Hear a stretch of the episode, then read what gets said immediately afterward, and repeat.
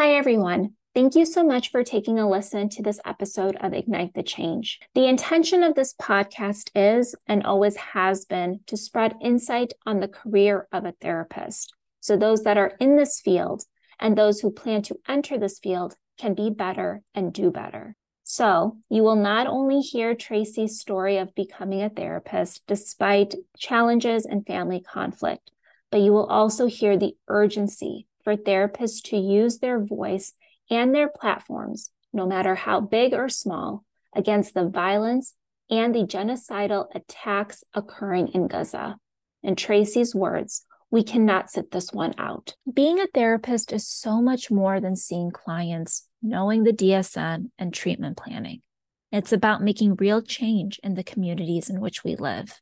I encourage all of us to head to ceasefiretoday.com to sign petitions email Congress, and find protests near you. Hi, everyone. Welcome back to Ignite the Change, a podcast focused on the stories of mental health clinicians and how they found comfort in the therapist chair. I'm so excited to be joined by someone that I've admired for some time.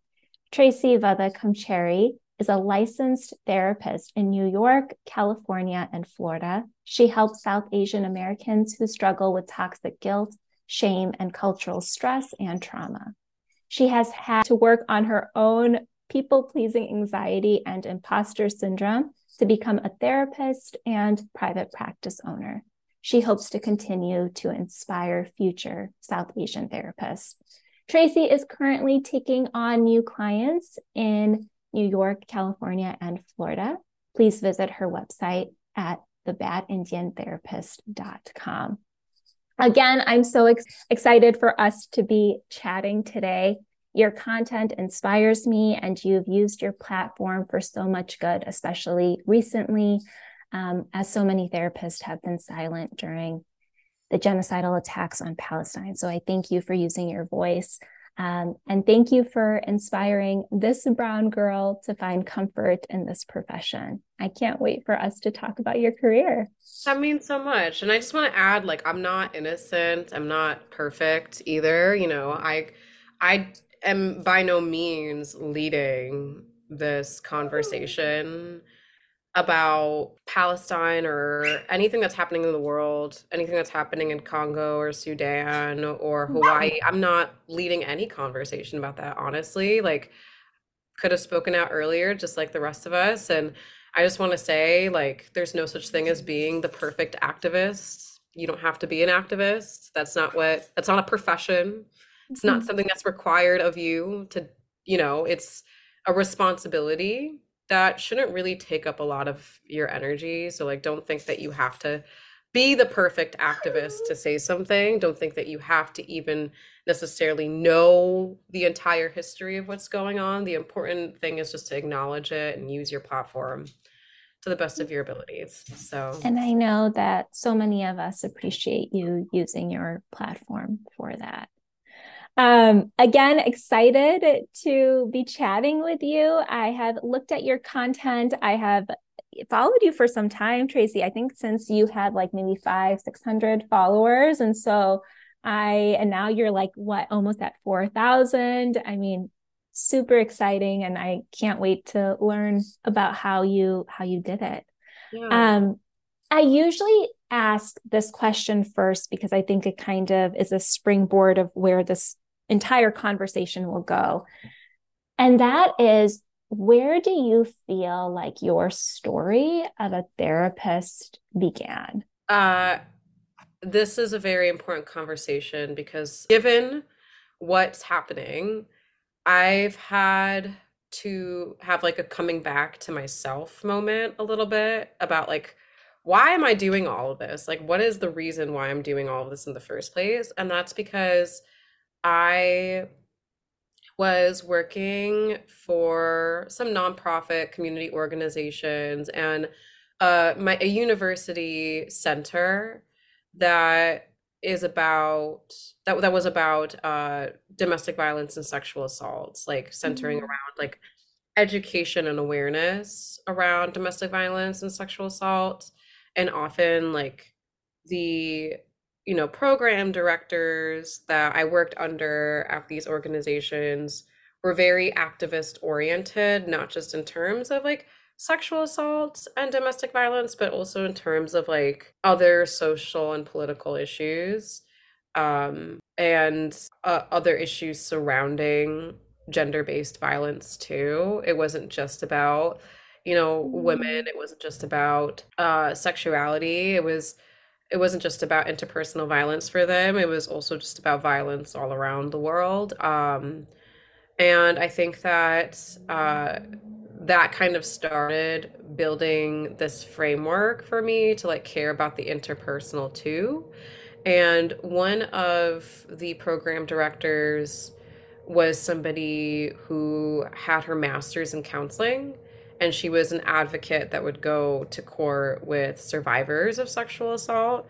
And she focused on the interpersonal work. She wasn't somebody who um, necessarily had uh, she wasn't a licensed therapist but she had gotten her master's in counseling. And she used the skills that she learned to kind of help people who have experienced sexual assault or domestic violence like get ask for what they need and get the support they need to go to court and get the resources that they need and that's kind of how i started down this path i was also working in residence life i was I was a resident assistant also. I was an RA. Um, so that too, you know, involved a lot of having to meet people where they are, mm-hmm. inspire people to be the best for themselves. And that's when I'm like, you know what? Maybe I want to like be a college therapist. I was also I went to therapy too around this time. That's when I kind of started. Um so I was like, maybe I want to be a college therapist.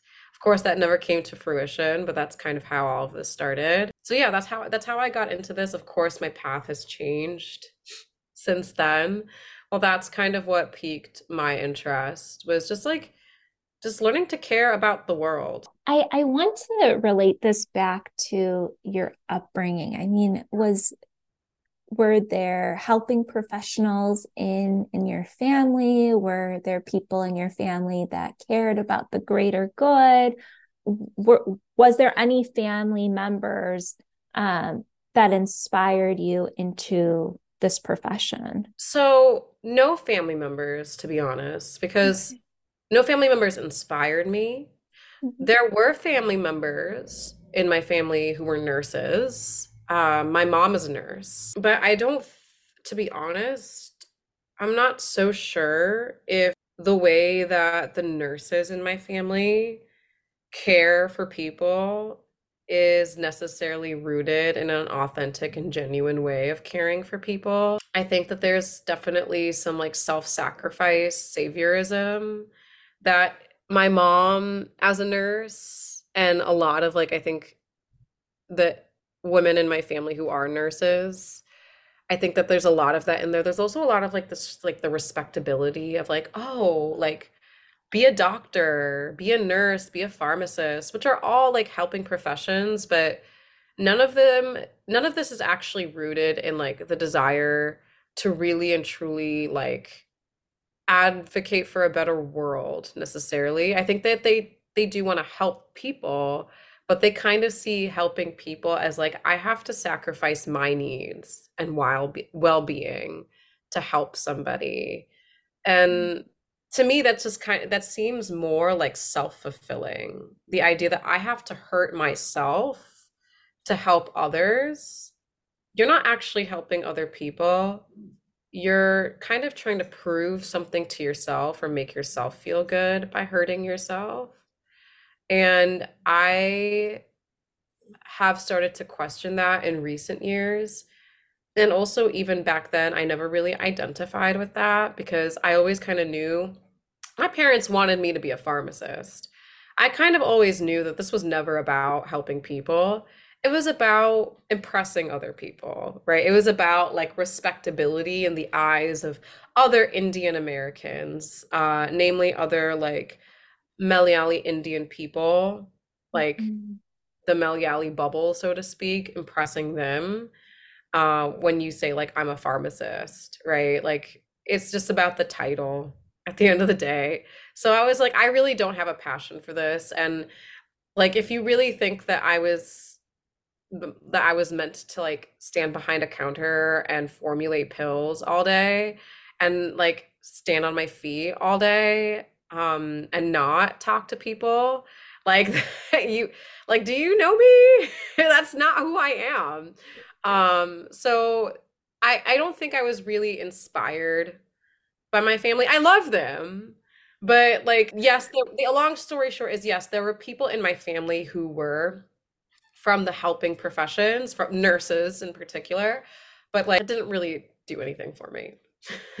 You know it's funny because you and I have only had like a few conversations, and I cannot imagine you at like a busy Walgreens pharmacy, like with the little scapula or whatever they use, like just counting pills. Like pharmacy pharmacists do great work. I'm not, right, you know, right. saying that, right? It's not easy like, work. Yeah. It's really not. I mean, like I have been like a when I thought I was going to do medicine, I I was behind the pharmacy counter as a tech. Like uh, my brain, I, I just yeah. couldn't.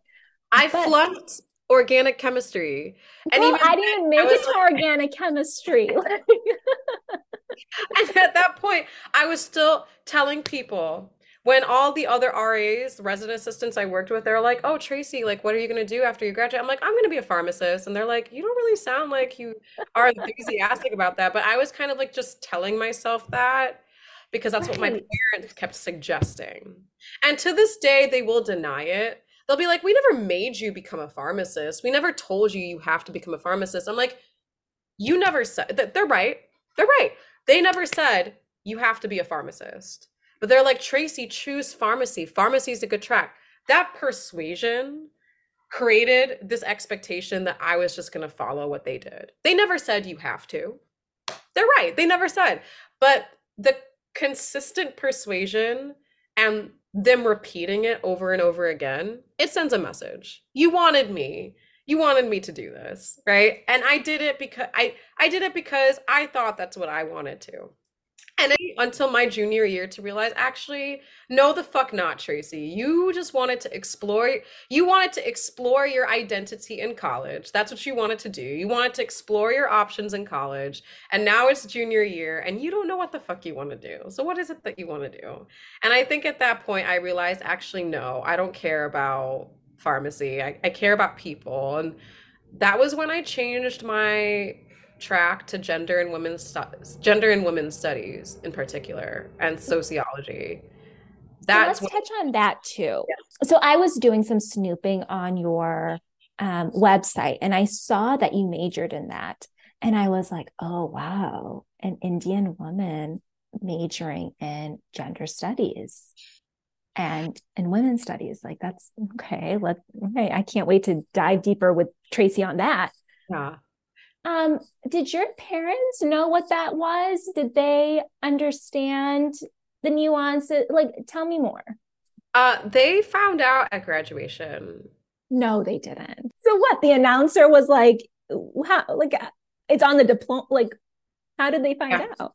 Uh, uh, my my siblings broke it to me. Their reaction, specifically my dad's reaction. Uh, let's just say that the graduation lunch that happened right after did not go well. Uh, my dad threw a fit.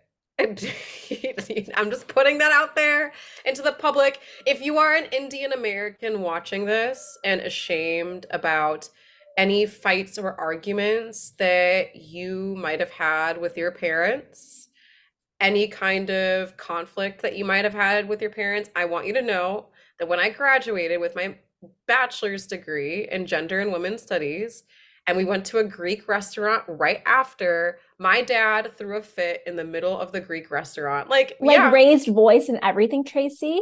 He didn't raise his voice, oh, but he kind. basically like he just acted out. He acted out. But it was like I don't think it was kind that he didn't raise his voice to be honest. He was basically muttering under his breath and he was really angry and he has hard time controlling his anger. He had a hard time controlling his anger. And to be honest, I thought he was really going to just like take the butter knife and just throw it at me in the middle of the Greek restaurant. So listen, it's all said and done. This this is the reality. This let's be honest. Let's call out the black sheep. Let's let's call let's call out the big elephant in the room. Okay. This is the reality of growing up Indian American. Mm. Our parents do not know frustration tolerance. They don't. They don't. And, you know, not blaming them. I'm not trying to paint them in a bad light. That is the reality. Our parents do not have great frustration tolerance. And that is because they've also gone through some shit, right? And we have to acknowledge that sometimes this is how conflict plays out in our families. It does. Doesn't make it okay, but this is what happened. And I want you to know that if you are Indian American and you're thinking of becoming a therapist, if you are Malayali Indian American and you're thinking of becoming a therapist and you're listening to this, I want you to know that this happened to me. I almost thought I was going to be homeless. Legit. Like coming to New York City to get my master's in counseling, I thought I was going to be homeless, legitimately, because I did because not. Because of what you majored in and decided to do career wise? Yes this is why I have massive student loans because this was a very real possibility, but I needed a way to make it happen. I needed a way to get my ass to New York and be able to pay rent, pay utilities, pay that deposit. I had to do what I had to do to get myself there because I I knew. And not to say that like my parents didn't eventually come around. They did. And not to say that my parents never made ever like no, I don't want to say that my parents never made an attempt to financially support me. There were times where they they did what they could, right? But my parents are they're working class. Like they don't have a ton of money either. And that's why they were so dead set on like me being a pharmacist and having this respectable career, but also they knew nothing about counseling psychology and they most definitely knew nothing about gender and women's studies. So like I want you to know, like I went through it. I did it. I know it's not easy. I know it. But the stress to me was worth it. If it meant that I was going to get to the other side, the stress was worth it. And this is why Tracy and I I cannot say it enough. This is why I'm so happy that I'm talking to you because I actually I, I feel like I started this podcast for me. Like I feel like, you know, I've been trying to figure out how do I own that I'm in this profession, even though like I know my community and my family was very hesitant that I be in this profession. And so, like, to be talking to you, somebody who, I mean, oh my gosh, I can't imagine you've graduated. It should be a really exciting day for you. I can't even imagine how that must have felt. You mentioned a term uh, frustration tolerance. Can you speak more about that and how it relates to, I guess, the experience growing up in an Indian household? So, frustration tolerance is your ability to respond well to frustration. It's about how you respond to frustration. And um, it's not to say frustration is bad. We all get frustrated. I was frustrated yesterday and Monday and Sunday and like I like you're supposed to experience frustration and the key is your ability to tolerate any emotion. The thing is there is no such thing as a bad or good emotion. Emotions are value neutral, right? Like you are supposed to experience the diversity of emotions throughout your entire life. They may not feel good, like emotions like anxiety may not feel good but you are supposed to experience them because that means that you are a human a functioning human in this world. You're supposed to experience emotions. It's not about the feelings you have it's about how you respond to those feelings. And when somebody has low frustration tolerance that means they do not know how to handle frustration. They do not know how to cope with frustration in a healthy way. And oftentimes this is an indicator of stressors in life that make it really hard to cope. And immigrant parents just in general, like they've gone through a lot of shit. They've they've gone through a lot of shit. Moving and uprooting your life to live in a whole other country and in a, in a country that, you know, let's be honest, looked down on you because your parents are brown immigrants from some exotic, quote unquote, exotic country mm-hmm. far away. They've got these stereotypes in their brain of what that's supposed to be, right? It was not easy for our immigrant parents to come all the way over here. They've experienced a lot of discrimination in their mm-hmm. life. And the idea of like you can talk to someone about your negative emotions or you can talk to somebody about how bad you feel. That concept is like, let's face it, back then therapy was a field but mm-hmm. even like white people were not going to therapy. Like the right like let's be honest like if white people weren't going to therapy did we really expect our immigrant parents to show up in america and be like i'm going to go to therapy? Absolutely not. So they didn't know how to cope with what's around them. Our parents had to figure it out for them. They had to learn how to cope.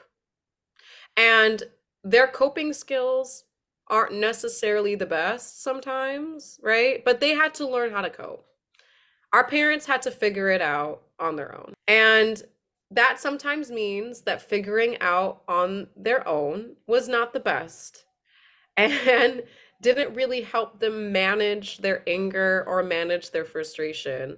So, the only way that a lot of our parents know how to handle or cope with anger and frustration is to lash out is to take it mm-hmm. out on someone else, right? That's how they cope with frustration. And it's understandable. It's not an excuse, but like that's what I mean by by low frustration tolerance. Our immigrant parents, for a lot of them, that's how they learn how to cope. Like if you've been through a lot of traumatic shit and you were never given the opportunity to really process that, that's how you cope. And it doesn't just apply to immigrant parents either. It applies to anybody who's been through some shit. What would you say to a child of immigrants who wants to pursue something that their parents just are completely against or aren't supporting?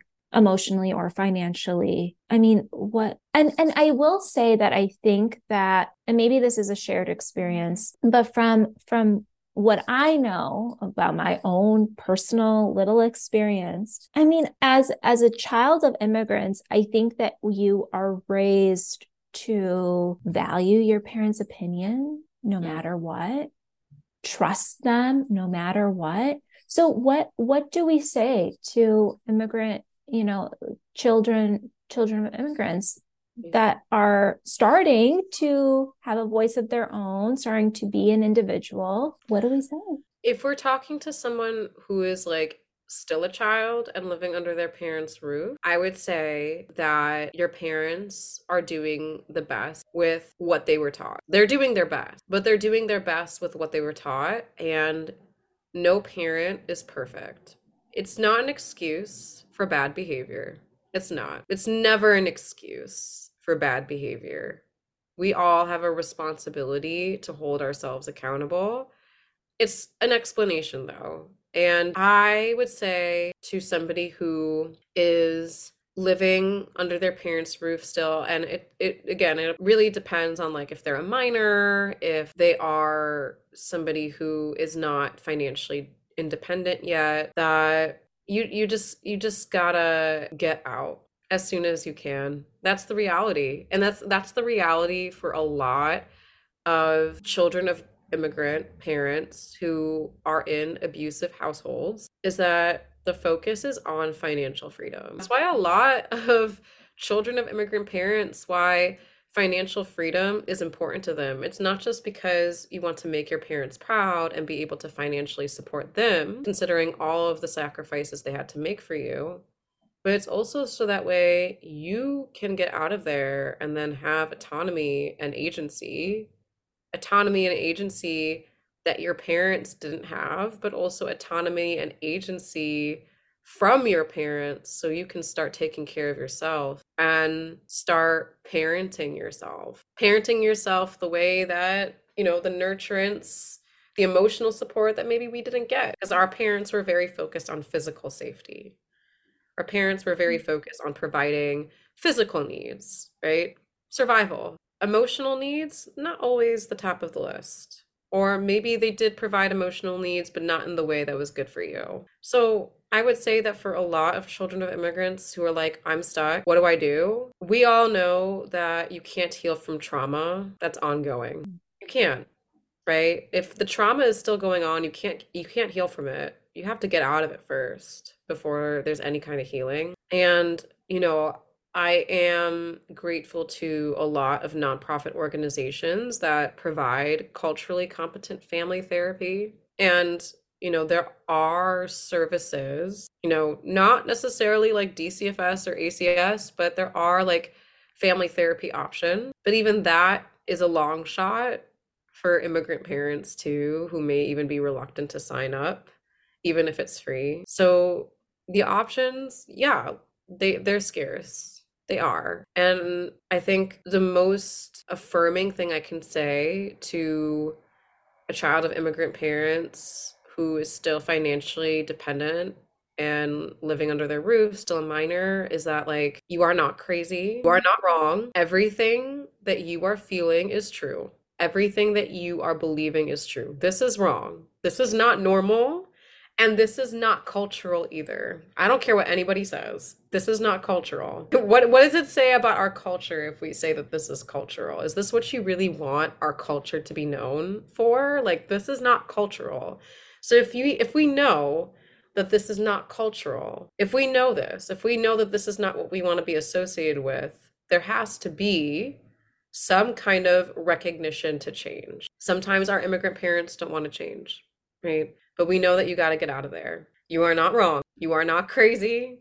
You are absolutely right. You deserve safety. Your parents may never come around to that. You you got to rely on yourself a little bit here. It's true. Doesn't mean you can't love up on your parents. Doesn't mean that you can't nurture your parents the way that you wish you were nurtured. But you also got to start with nurturing yourself too. Sometimes you got to be your own guiding light. I loved every single word.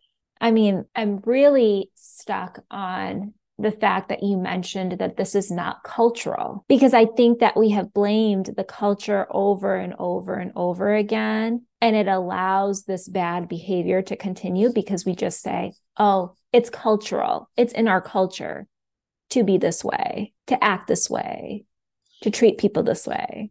And you know what that is? What? That's internalized white supremacy. Okay, break that down for me. Who taught us that our culture is inherently violent. Where did you get this idea from that this is just cultural? Colonialism did a number on us. Okay, this was like 500 years of not just British, but also Portuguese, Dutch, all of it. It didn't, it screwed us the fuck up. It's a cop out, first of all. Saying that domestic violence, abuse, all of that stuff, saying that, oh, it's just cultural.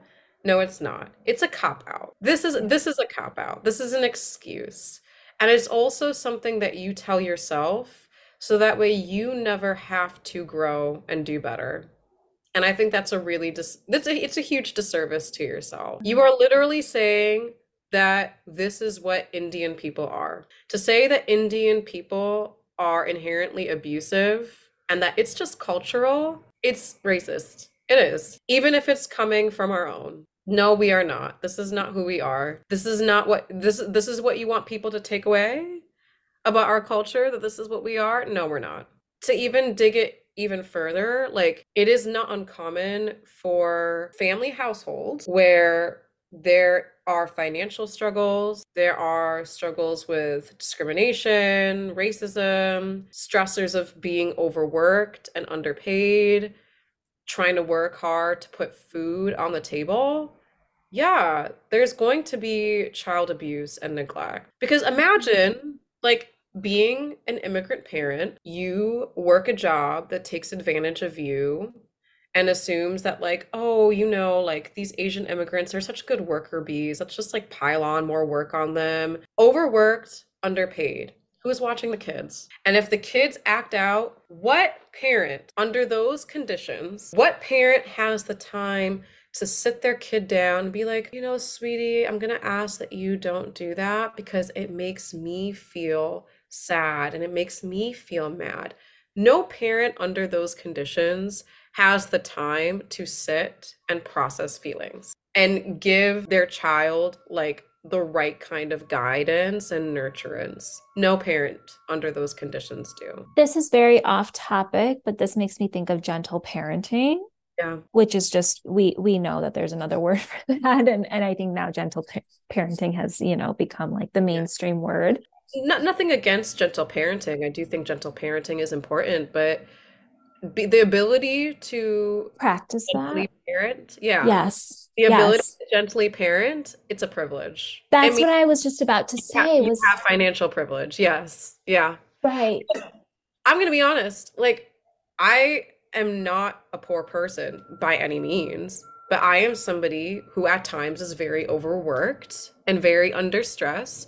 And I don't have kids, but I have Bugaboo, who is the cutest dog in the world.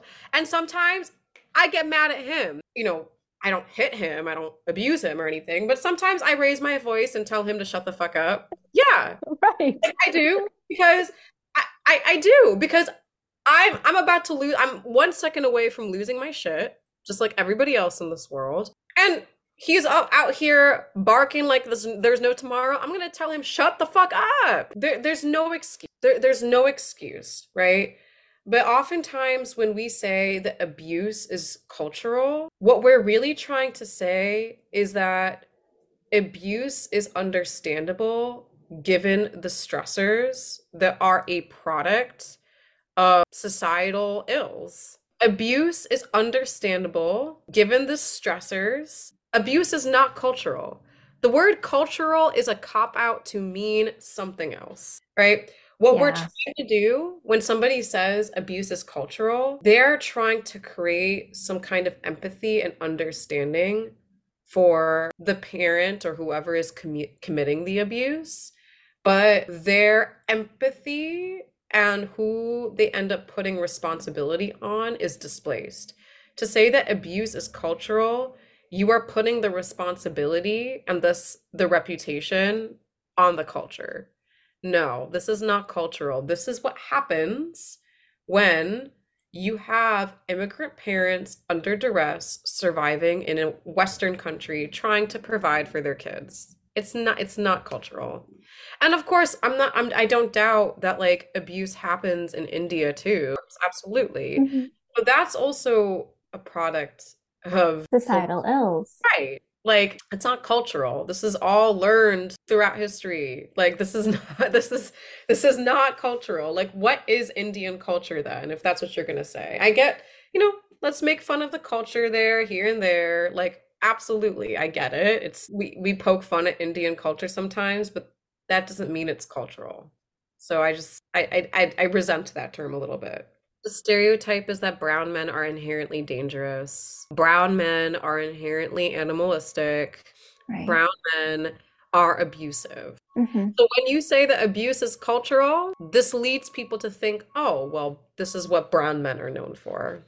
Can I ask? I mean, I find it, I can't imagine how overwhelming it must have been that you moved to New York and feared homelessness. Can you can you talk a little bit more about that? Well, I, I first through that process of just Illinois is really not that far from New York. It's not like I moved from California to New York.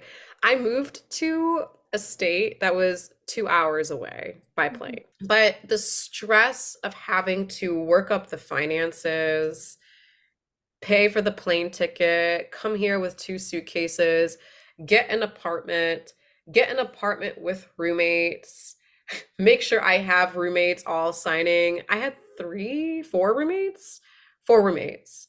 We had to all sign this contract before August 1st, 2015. And then I had to have my deposit down and uh, I had to have first month's rent. And um, that that process was very stressful. That summer, between May of 2015 until August 2015, I worked a temp job with a call center for some kind of like health program, like employee health program that companies outsource to for their employees. And it was the most demotivating job. Everyone there was an asshole, was super demotivating. Being a call center rep for that, holy shit, the amount of angry customers that would Mm. call me that I would have to answer to. Probably made the most money that I've ever made in my life working there. And that was, I think, $300 every two weeks. I can't remember. I can't mm-hmm. remember if it was $300 a week or it was $300 every two weeks, but I had to be really conscientious about saving up every dollar. I had the cheapest rent, I think, out of the five of my roommates. I What had the part of the city did you live in? We lived in West Harlem, which was actively gentrifying at that time, but it had cheaper rent at the time. Now I'm not so sure. I think now it's definitely very different. Um, but we lived in West Harlem, which was not too far away from Columbia. And I did have student loans, like a refund check that helped pay for like housing and such. But that didn't kick in until like, I don't know why New York is weird. It would not kick in until mid-September after the semester started. So I had to find a way to just, I was like, just get that deposit, get that first month's rent, and then you don't have to worry about this anymore. And I had, I just had to have something in time for August so that way I could be prepared to start school. I really thought first when I had now when my parents had found out that um I was getting this degree in gender and women's studies, I was really worried I was going to get kicked out. And then 2 weeks before I left for New York, they gave me the silent treatment. They refused to talk to me. I think my dad felt guilty. And this is where I say your parents come around, okay? 24 hours before my flight they caved. They dropped me off at O'Hare Airport in Chicago. My mom got really sentimental because she knew, oh, my daughter's not going to live in Chicago anymore. She's going to be in a whole other city. And my dad actually gave me some money, which I was like, this is really sweet. Like I was, I, I knew it meant a lot to him to give me money, money that he worked really hard for. So he did give me some money because he knew how much I was like working towards this. Mm, That is also a privilege, right? So 24 hours before my flight, they dropped me off at the airport. I actually, believe it or not, I had to go to Facebook and reach out to friends from my gender and women's studies program at UIC to see if any of them would be willing to drop me off at the airport. I had a friend who she had reached out and she was like, I can drop you off at the airport if you need it. So sweet. Because I really did not think, and I couldn't afford, I don't think I could have afforded an Uber at the time, to be honest. Or no, actually, Uber was not accessible in the suburbs. I was like, you know, I need to find a way to just get my ass there. I actually thought about calling, I think I thought I thought about calling like a Chicago cab service, which like know anything about cabs and like there it's not like New York where there's like a formal taxi and limousine department that's run by the city government. Like Chicago does not have such a formal department for that. So I was like, I I was prepared. I was like, they might overcharge me deliberately because there's no regulation and like there's no guarantee that they'll actually show up on time to pick me up and take me to the airport. So I was I was really worried. Um, but my parents caved, they caved. Parents come around eventually. They may come around begrudgingly, but there is your parents have guilt too, okay? They feel bad also. They do come around. So I just wanted to add that. And then there was another there was another part um where like the end of my first year of grad school, it was like I couldn't even celebrate. I couldn't even celebrate the end of my first year of grad school because I had to do summer classes in order to graduate on time. And then I had to reapply for financial aid student loans. Mhm. And I was like freaking out because I also had to move out of the apartment that we all had because the girls, the girls, when we're not getting along. And we all had to move out. So I was like, shit, I have to go through this process again of finding a New York New York apartment, f like getting a credit check, having to find like someone who would want to be roommates with me, like people I would get along with, somewhere that's close to school where I wouldn't have to spend a lot of money. Like I was just like, "Oh my God, I am way in over my head. I have to do this again." And then now I've got to wait for another refund check again to just save up money again. I it, it was it was it was like I was reliving trauma, but it wasn't that bad actually. It was not that bad because having to go through the experience of finding another apartment in New York, I think I didn't acknowledge it. I didn't acknowledge it at the time, but I was reliving the emotional experience that came with having to move to New York again and having to move to New York the first time.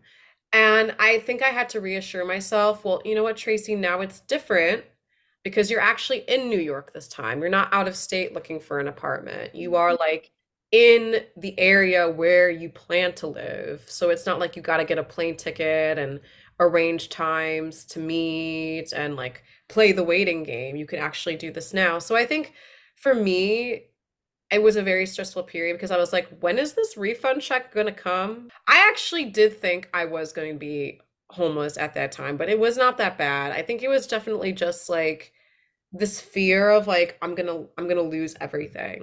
And that, that that's the scarcity mindset right? Like you know i worked really hard to get here and at any given moment i could lose it all. I i didn't really have support to do something that was completely different but i had to like reassure myself tracy you got to get out of this. You got to you got to you got to do it. You got like it, it's it's different this time. You can do it um and something that i will say that my mom has said to me not too long ago. Um, this is probably about like three years ago. Can't remember what the situation was. I, I don't remember. I think it was when I had to change jobs or I had left a job for another job. My mom said, this is 2018. She was like, You can get yourself out of this. You took yourself all the way to New York on your own. Like my mom acknowledged this, which is wild. You got yourself to New York. You got yourself this far. You took yourself to New York on your own. If you can do that, you can get through this. That's what my mom said. My mom said that to me. She said, if if you you got yourself to New York, you did that by yourself, you can do this too. My mom said that. Isn't that crazy? The growth of our parents, right? Like, hear that from my mom Oh my God, that meant so much. Because you know something my parents love to say? We raised you, we brought you up to this level. They kind of love to take credit, which you know, they deserve to take credit, but you did not support everything that I had to do on my own. Let's be real. And I feel like that acknowledgement from my mom was like, you did this, you, you got yourself to New York. You did this yourself. If you can go through that, you can go through this. That was a sweet thing to hear from her, an encouraging thing to hear from mom. Oh, I would have been in tears if that was yeah. me. Yeah. Are your parents supportive now? You have this amazing social media presence. You I mean, I'm I feel like I'm in your office right now. This is you have your own practice. How are they now with you and um, your decision? I think they're proud of me, but the way that they express their pride is you could do more. You could do more. Because I think mm-hmm. it's also like they know I'm self-employed and they know I work really hard so they're also constantly fearing that like this is going to fail at any given moment, which always a possibility when you're self-employed. Mm-hmm. But my dad, he's creeped on my website and how much I charge for therapy. And last time I went home, he's like, Tracy, how much do you make? How many clients do you see a week? No, it was how many clients do you see a week? Because he's doing the mental math. I don't know. I, I don't try to see more than like 15 to 20 clients a week. I try not to do more than that. And he's like, that's it? That's all you make? You should be making 500, half a million a year. And I almost spit out, I spit out whatever I was drinking. I'm like, you expect me to see back to back clients? I told my dad, no, I can, first of all, I don't think it's possible for any therapist really to make, let's be honest, it's not possible for any therapist to make half a million a year unless they are offering some kind of course offer or some, some kind of like passive income revenue right? To be honest. It is not possible if, if you don't have passive income revenue if you don't have any kind of additional offerings outside of therapy uh, it is not possible for a therapist to make that much money. It's not. You you got to have some kind of additional offering or something else that you're doing on the side.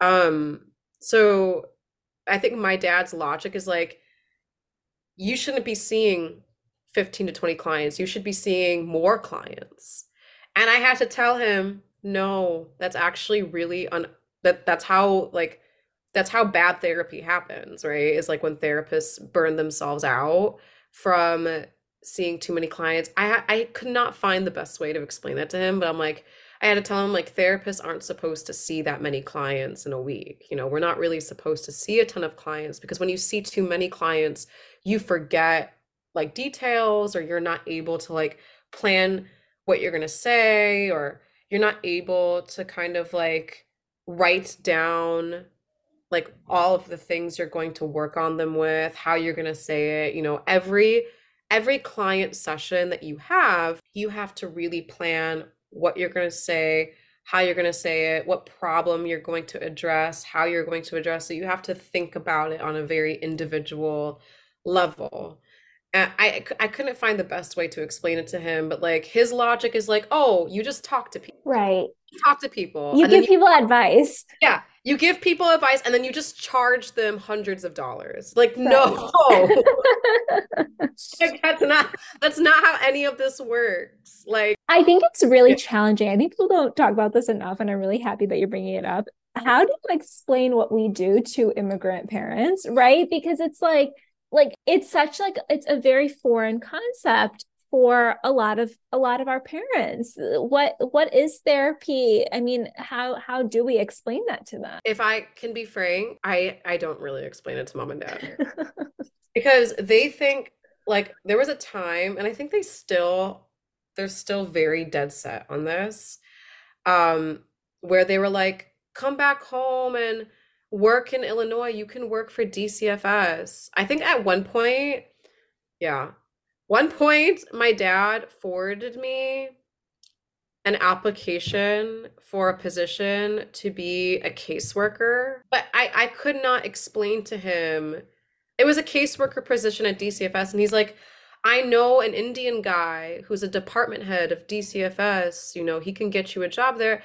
And I had to explain to him, like, Dad, you know, my training is not as a caseworker. My training is like different from casework you know we talk about different things i i don't fill out government forms but like i think they still really don't know but you know my my i had a cousin who when i visited them once um she had like she had to kind of explained it to her mom who is my dad's older sister in a way i can't even remember but she she was like very elementary very elementary about it with her mom.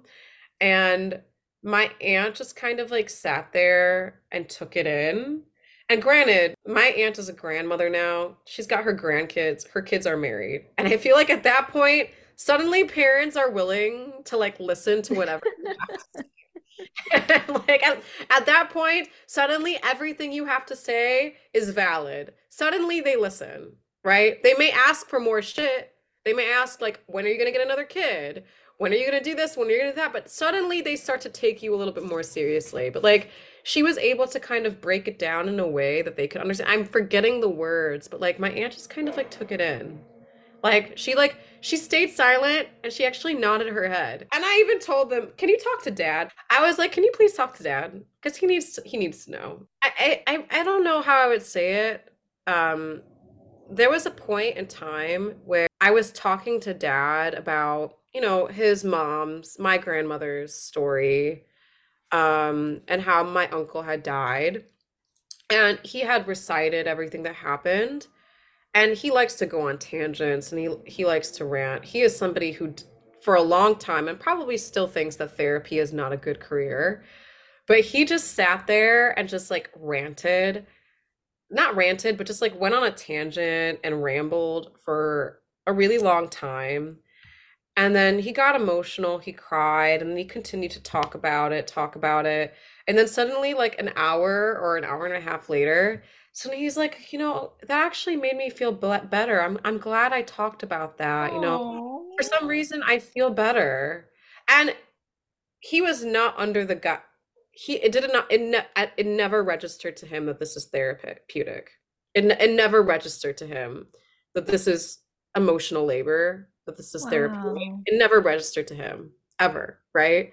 The, the the fact that he got to openly talk about the things that made him feel sad about mm-hmm. his mother and his brother.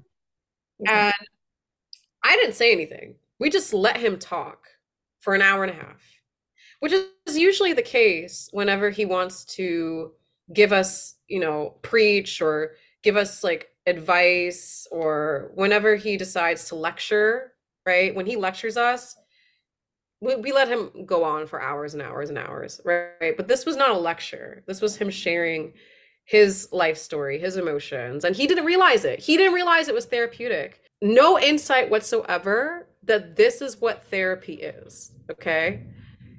At the end of his hour and a half ramble about the grief of his mother and his and his brother, right? Mm-hmm. mm-hmm.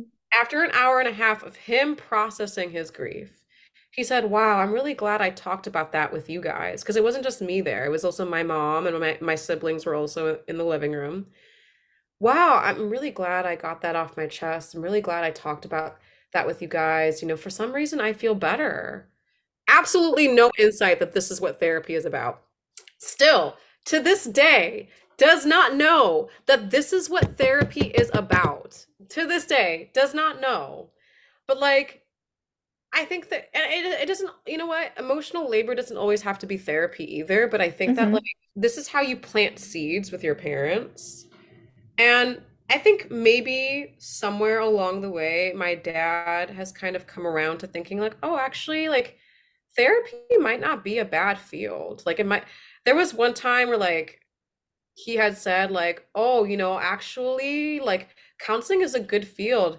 Your mom was telling me that all the crazy people come to the hospital now. So like, I'm like, oh god. Oh god. it's just levels. There's levels to this.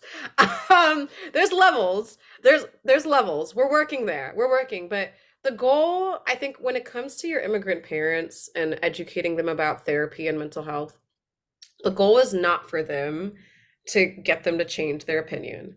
The goal is not for them to even come around too quickly. They will come around eventually. It takes time. Mm-hmm. My parents are still coming around, but now they're a little bit more like, okay, like this is actually going well for Tracy, so maybe it's not that bad. It, they're coming around. They truly are coming around. But it takes time, and the goal is to plant seeds. You have to kind of like meet your parents, literally meet your parents where they're at. And sometimes that means listening to their life story. Um, something I actually thought about, to be honest, was you know, have you ever heard of like those life story books that they have that they send out? There's this thing, I forgot the I forgot the website, but like you basically uh they'll send an email to your parents. I, I forgot what it was, but it's some kind of service where like your parents like fill out information about their life story. Oh wow. Like, significant moments in their lives and then it's written as a book that your parents can then read. I think it's really oh, sweet. Oh, that's so I cute. Like, I think sometimes that's like a really good way to kind of like educate our immigrant parents on like this is therapeutic. Like this is what therapy is about. And like not to say that they're your parents are going to suddenly start going to therapy, you know, and wanting yeah therapist, but they may have an understanding of like, oh, like this is what you do. Like, yes, you know, like I think you're bringing up such a good point too here because it is like you're saying, planting seeds. It's a fine dance, and also, and maybe maybe I'm wrong with this, but I think it's offering a little bit of grace to your parents, right?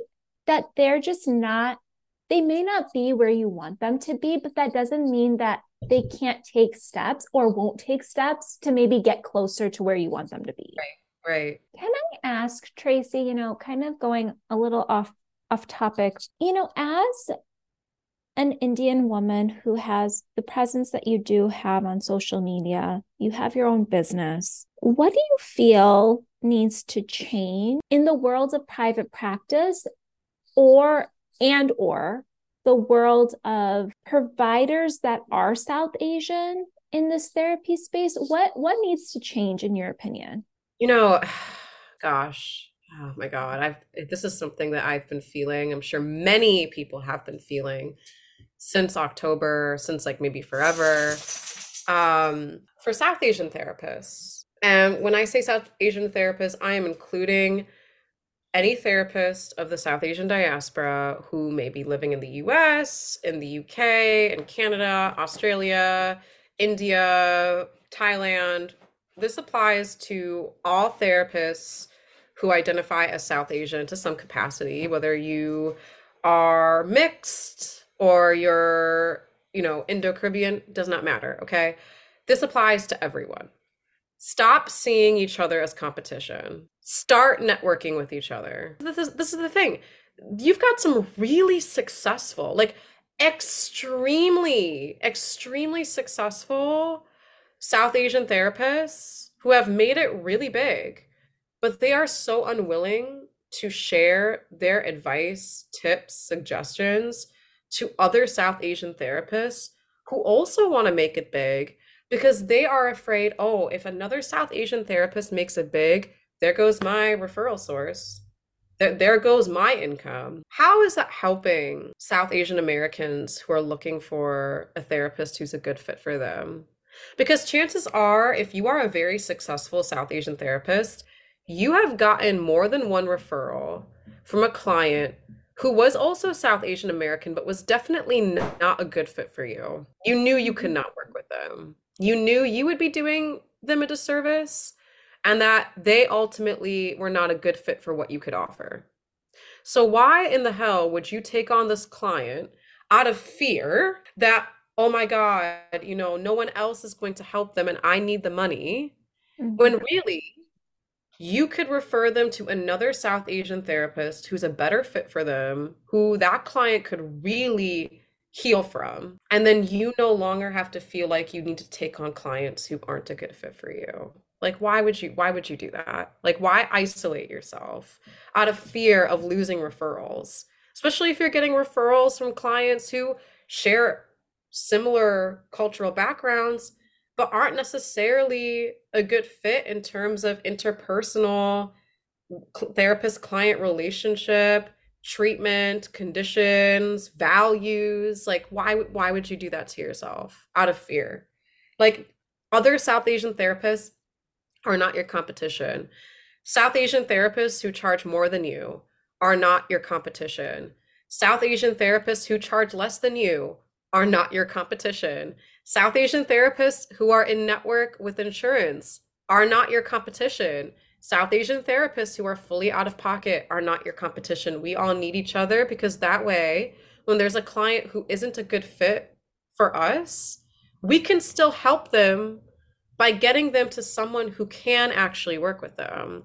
So I think that it's important that we have more South Asian therapists who have more of an online presence. And the other part I just want to say to South Asian therapists is that, like, no client cares if you have perfectly oiled, straight hair.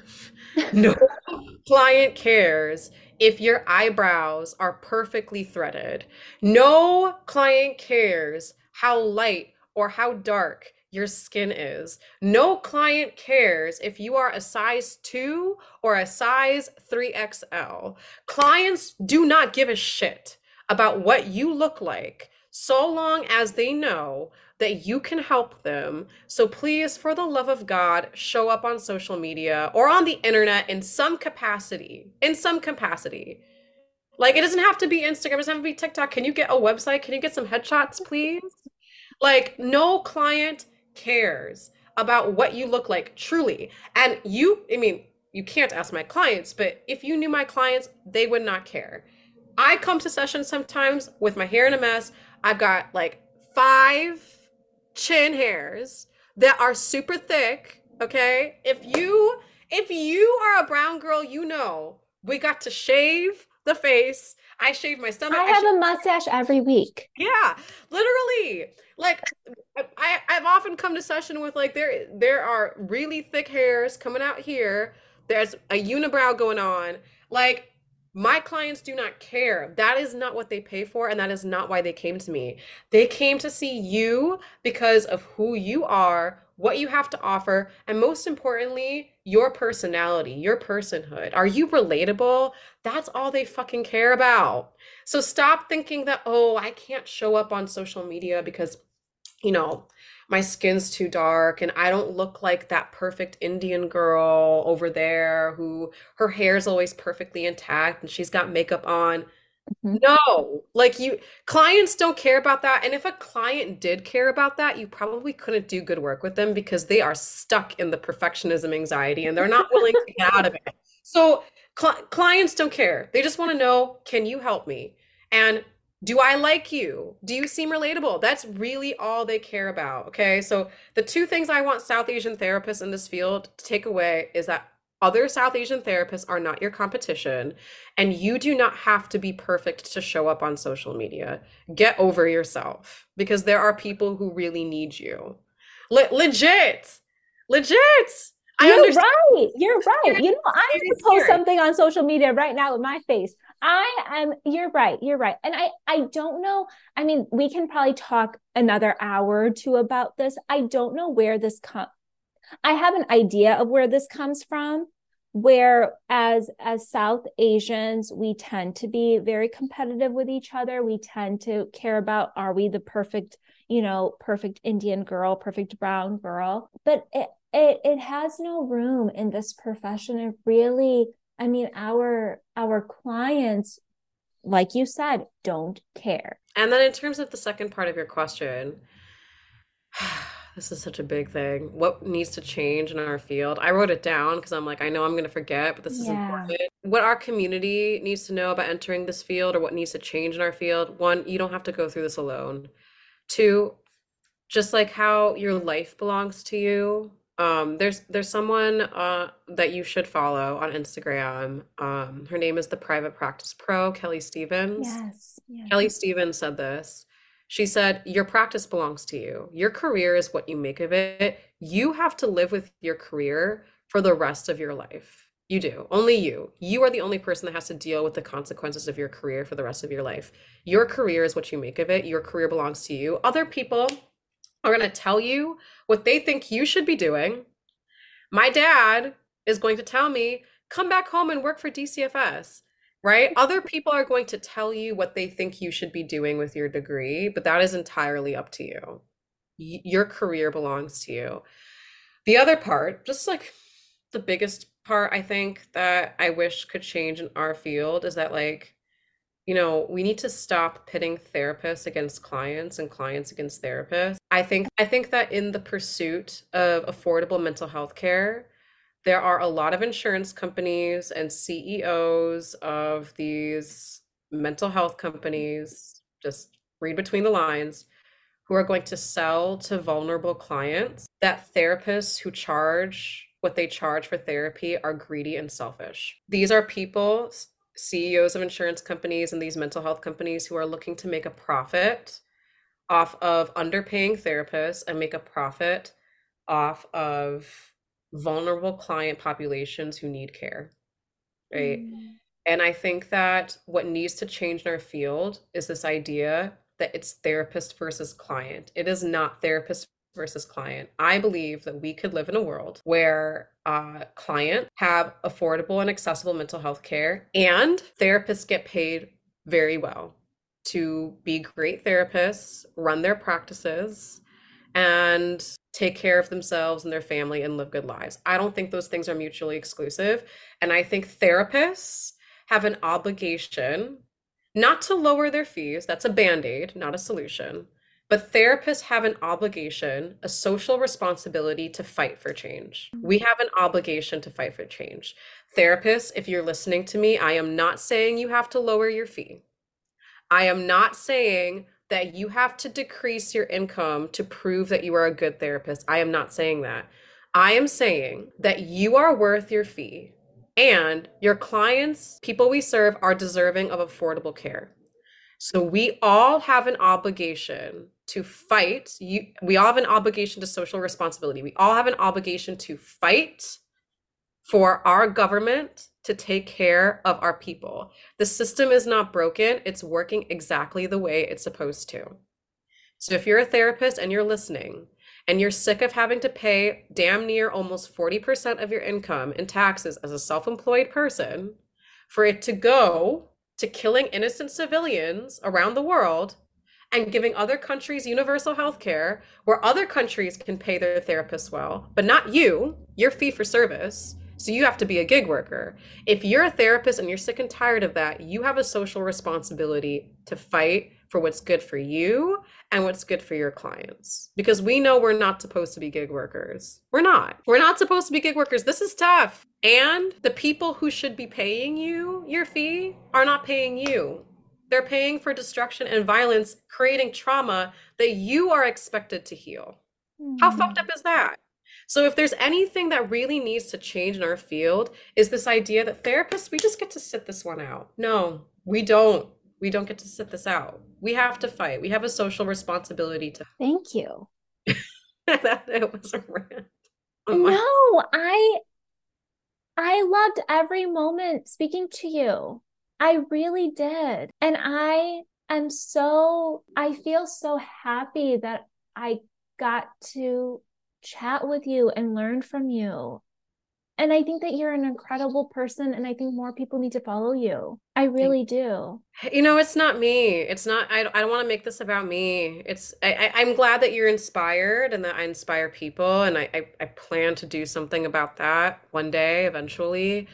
But it's. It's not about me. It's about greater good. You know, it shouldn't have to come from me. People shouldn't have to listen to me to feel this. Like, I'm just ashamed that not enough therapists are saying this because I think therapists are afraid that if I if if they I think there are therapists who are afraid that if they fight for this, that means they have to get paid less. No, it does mm-hmm. not mean you have to get paid less. I don't think that's the answer. We all know that when therapists are underpaid, they drop out of the field, and then this creates a bigger mental health shortage. Mm-hmm. Right? Like there's already a therapist shortage, right? And we know that underpaying therapists leads to more turnover because of more burnout, right? Therapists are overworked and underpaid.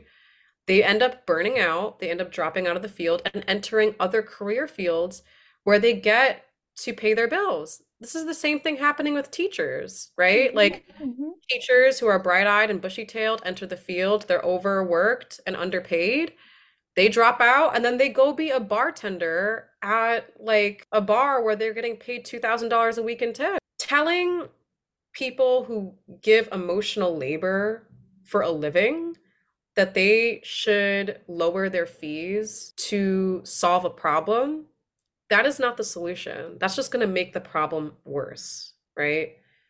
Of course we need affordable mental health care. We need affordable care in general. No one should have to pay a million dollars to give birth in this country. That's mm-hmm. ridiculous. But but being in debt a million dollars to go into labor and delivery, that no, absolutely not. That's ridiculous, right? That should not happen at all. The solution to that problem is not underpaying healthcare providers. It's not. Because when you do that, it's just going to lead to more burnout and more providers dropping out of the field, which means fewer providers. When there's a huge demand, there's a huge need. We absolutely have the money. We absolutely have the money to pay our providers well.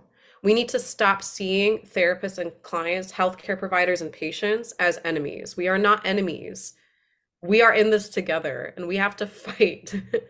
There's we can't sit this one out. Tracy, can I ask how you know, and I and I want to be mindful of your time, but how does one fight, right? Like, do we post on social media? Do we um, is are there certain petitions that we can sign? What are what are the things that you know and and you know if you can just share that with the audience so then they can you know start signing or start saying things or uh, there, advocating.